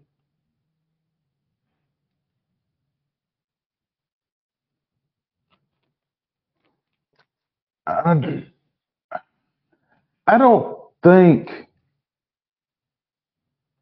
NIL and I don't think the transfer portal were designed to create parity. I think parity has come about as a result of NIL and the transfer portal because I don't I don't I don't think I don't think the decision makers are that forward thinking. this was an I don't think they did this proactively. I think they did this reactively to try to save college football. and it may be saving college football, It may be saving college football. It may be killing college football. depending on where you're at. Well, not just where you're at, but where the game is at. I mean, because you look at what's going on down at Ole Miss. I don't know. Yeah. And I mean, I'm not, I'm, I'm not trying to cast any aspersions on anybody. If, if you've got the ability to go out and get a Walter Nolen and, and, everybody else that they've been able to go out and get, hey, power to you. If you can go out and get a national championship like that, congratulations. But the greater good of college football, and and I'm not I'm I'm not trying to be that get off my lawn guy. I'm just looking at it and I'm telling you something and and I'm for the players. I- I want the players to have that freedom of movement. I want the players to get paid. But I think things have swung so far in the other direction that you know, MTSU is going to become a farm system for somebody. You know, Jakobe Thomas goes and plays two great years at middle, just like when we talked about Laura, Laura Miller. Miller. You know, you're going to have maybe 20 to 25 teams, which kind of spits in the face of your parity thing. Yeah, but I, uh, I, I think I would rather have 20 teams capable of winning a national championship than the seven we've had over the last 10 years. That, you know what I mean? I guess it is an improvement, just numerically speaking. But I mean, yeah, it's it's it's going to be interesting to watch. it's going to be fascinating to watch where we go from here, The Ole Miss- especially with the 12 team playoff next year. Well, the Ole Miss situation that you mentioned, you know, you you could always say though, they can always end up like Texas A&M, who had the most expensive recruiting class in history and did absolutely nothing with it. So Well, what they did with it, and some I saw this tweet a couple of days ago. What they did with it was probably keep somebody else from, From winning doing it. yeah, because by being able to bring all those guys on one campus, they kept a couple from going to Georgia, kept a couple from going to Alabama, kept a couple from going to And Texas. You know, that's why there was so much parity. You know, right? maybe, maybe Texas A&M created the parity because Because they had everybody. Well, because Alabama was probably one or two playmakers short of winning a national title. They don't have a game breaker wide receiver like Jerry Jeudy or when they had uh, you know Jaylen Waddle or guys that that could that could make those plays. DeVonta Smith. They didn't have that that breakout wide receiver. I don't even know if I could name a wide receiver on their team right now. Jermaine Burton. Like that's it. And I remember him for something other than catching his- footballs. Right. so I remember him for throwing, not catching, Hmm. and punches, not Mm, footballs. Not footballs. Yeah. But uh, you know, the way that this that this weekend worked out was, uh, I mean, it was it was probably the most fun I've had watching football from from dawn to dusk or dawn to midnight Yeah. in a long time. Now, obviously, I, I enjoyed the Tennessee game because it was you know, a 35 nothing beatdown of Iowa. I enjoyed that. Mm-hmm. But the two the two games, you know, th- that were in the playoffs, just fantastic. Here's a question I have: Mm-hmm. If there had been a 12 team playoff, would Oregon have made the semifinals? Based off what we know right now, Mm. Where would they have been?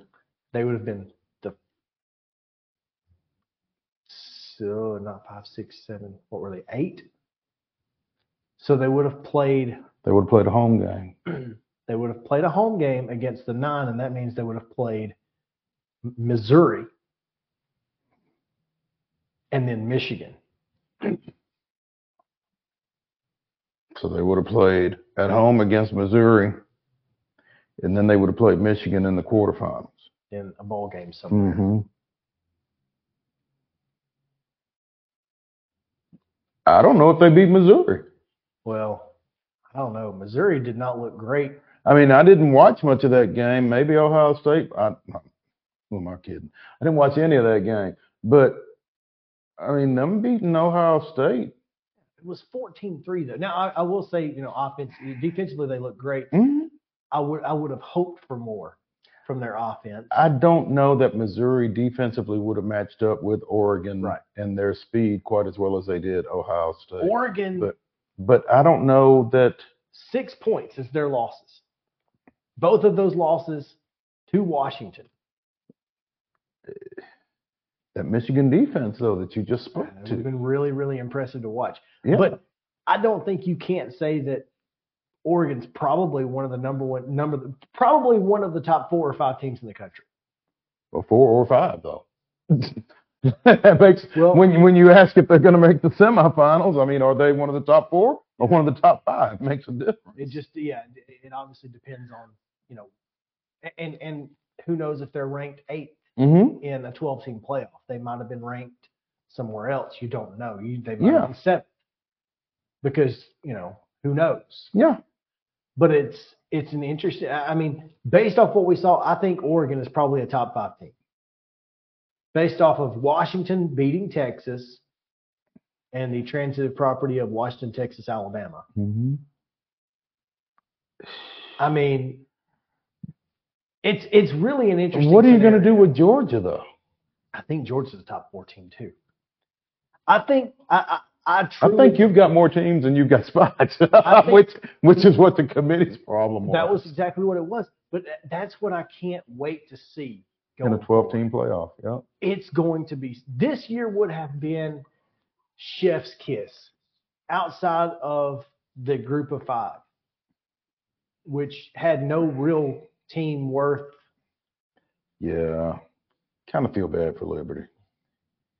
they got they, they they were put into a bad situation and you know if they had played a missouri or an ohio state or you know you don't know what necessarily would have come out but i think oregon is i, I- I mean that's that's a tough draw and the fact that you know bo nix it not only decided to play but five touchdowns later Well, and and I think I think Oregon just kind of quietly, kind of like Georgia, kind of quietly just said, okay, all right, we're not in the CFP.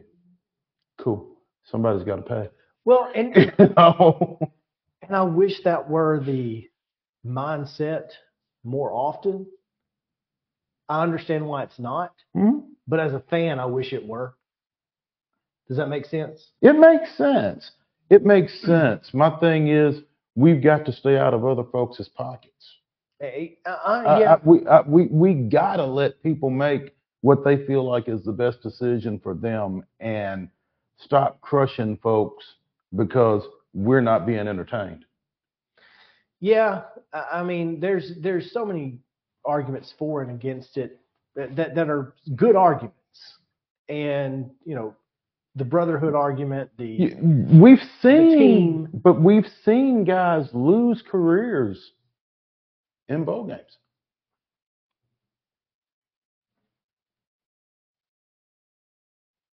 We've also seen guys tear their ACL, MCL, and PCLs and have 15-year NFL careers. Willis McGahee.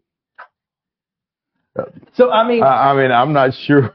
oh, you're right, but, I, I, I, I think it's safe to say Willis McGahee is the anomaly. yeah, I, I mean, I don't know if Matt Corral is ever going to have a would have ever had a long NFL career. right.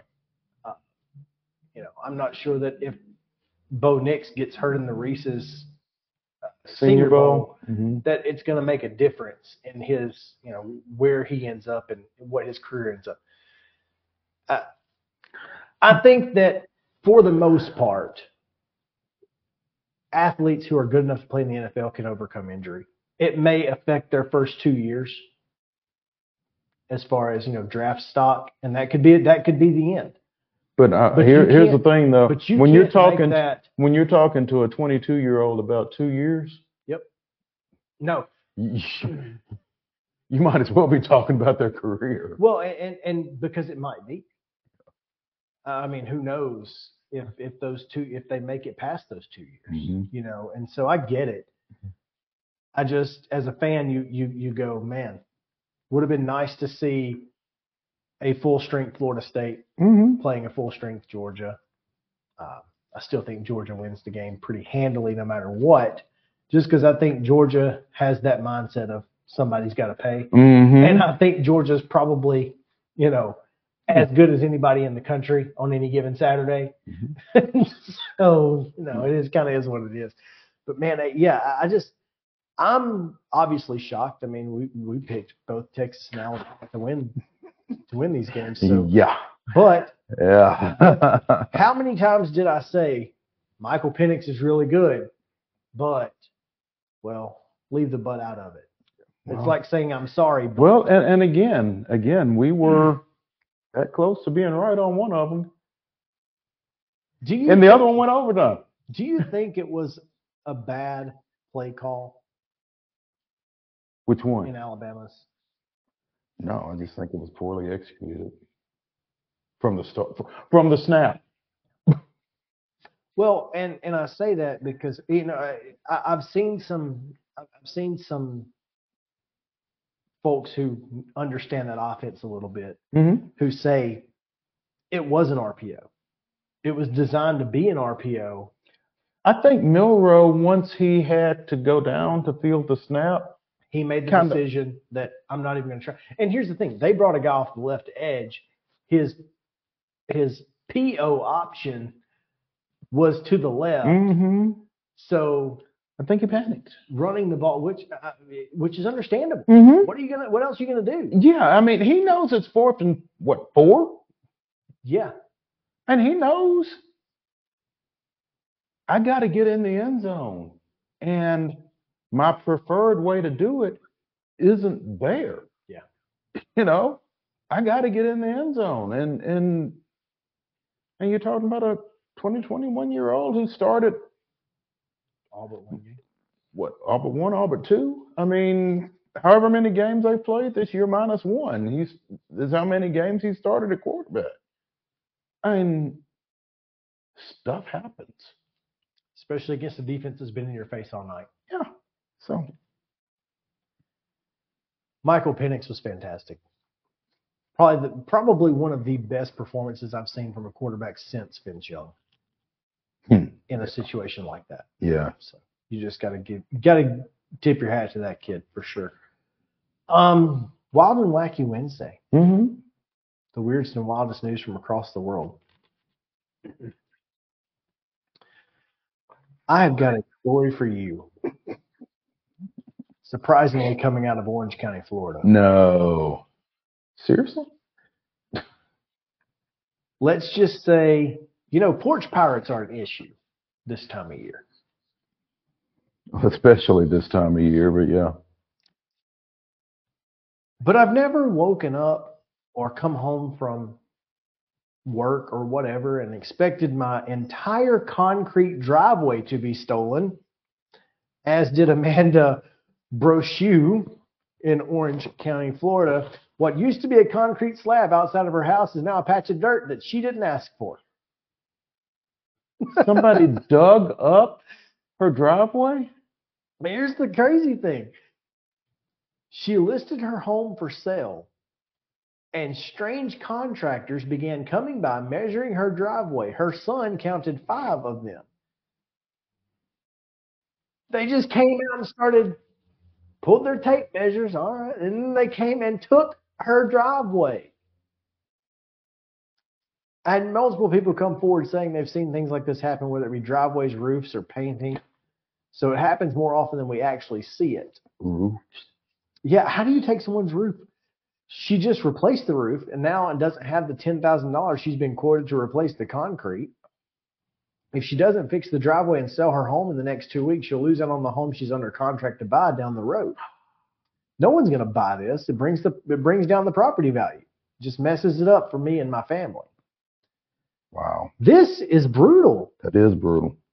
What How do you steal somebody's driveway? the whole driveway, and nobody stops them and says, "Hey, what, What are you doing? That is that is that is amazing. I mean, either either you are a horrible neighbor or you have horrible neighbors. I'm not sure which. It's brutal. Because I mean, I've got one neighbor that if I saw somebody digging up their driveway, I probably wouldn't say anything either.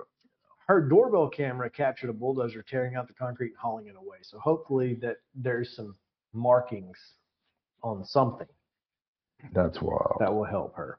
and wacky. Well, from dirt driveways to dirt angels, also in Florida in Hillsborough County, It's Tampa. It was the night before Christmas, just after 7 p.m., when the only creature stirring was Team HCSO deputy responding to a one vehicle crash. Arriving to the scene, he made contact with the driver, Elisa Armando Reyes Rios, 34 years old. Before he could get the information on the crash, Rios decided to run away Oh no. right in front of the deputy's wandering eyes. Not wondering, wondering, wandering. I, well, they spelled it with an O, which I Oh. guess wonders why. Well, maybe he was away. wondering. Why are you running away? The suspect ignored the deputy's commands to stop and instead, to the top of a fence and over he went into a large construction site. Dashing away, he hid in the dark, down in a pit in the soil he lay, at times perhaps feeling the holiday spirit, making dirt angels and making calls on his phone. Can you imagine just uh, you run away from the cops, you hop in the mud and start making dirt angels? And the calls on the phone were, um, dude, call me a bail bonds when Yeah. I'm about to get. Now he faces more charges, uh, including leaving the scene of an accident, driving with a canceled, suspended, or revoked license, and now trespassing on a construction site. What an idiot. Like, what did you think was going to happen? Maybe he didn't think.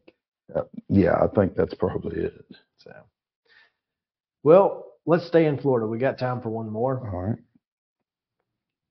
I would like to first say that we need to stop making the the McDonald's coffee lady the face of frivolous lawsuits.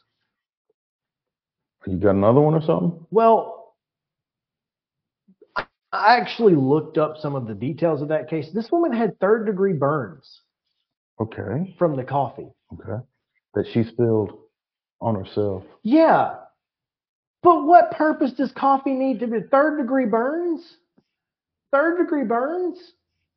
Skin grafts? Like, come on, man. Anyway, I don't think it's as frivolous as we have made it out to be. Is all I'm saying. We know coffee's hot, but it, it shouldn't be that hot. Ain't no coffee should be that hot. How do you drink coffee that gives you third degree burns? You let it cool off in the cup. Why? Ideally. I would like to drink my coffee, not look at it. Anyway, Anyway. here's the new lady. Mm-hmm. No, the new, the new face of frivolous lawsuits, huh? a woman in Tampa Bay seeking class action status for a lawsuit against the Hershey Company after packaging for its peanut butter pumpkins left a sour taste in her mouth. Cynthia Kelly filed the complaint in federal court Thursday, accusing the company of falsely representing some of its Reese's peanut butter products because the pumpkin does not have a face on it as depicted on the wrapper. She says she paid $4.49 for a pack of the pumpkin shaped Reese's at an Aldi grocery store because she assumed the product contained a cute little looking carving of a pumpkin, mouth and eyes, as pictured on the packaging. So because it wasn't a jack o' lantern Reese's, it was just a pumpkin Reese's. She's suing. Apparently, she doesn't like chocolate because all it does is rob you of chocolate, like the Kit Kat stamp. It just robs you of chocolate. It's no good. That's it for today. We'll be back Mhm. tomorrow. Main Street Sports today at 2 o'clock. Come see us.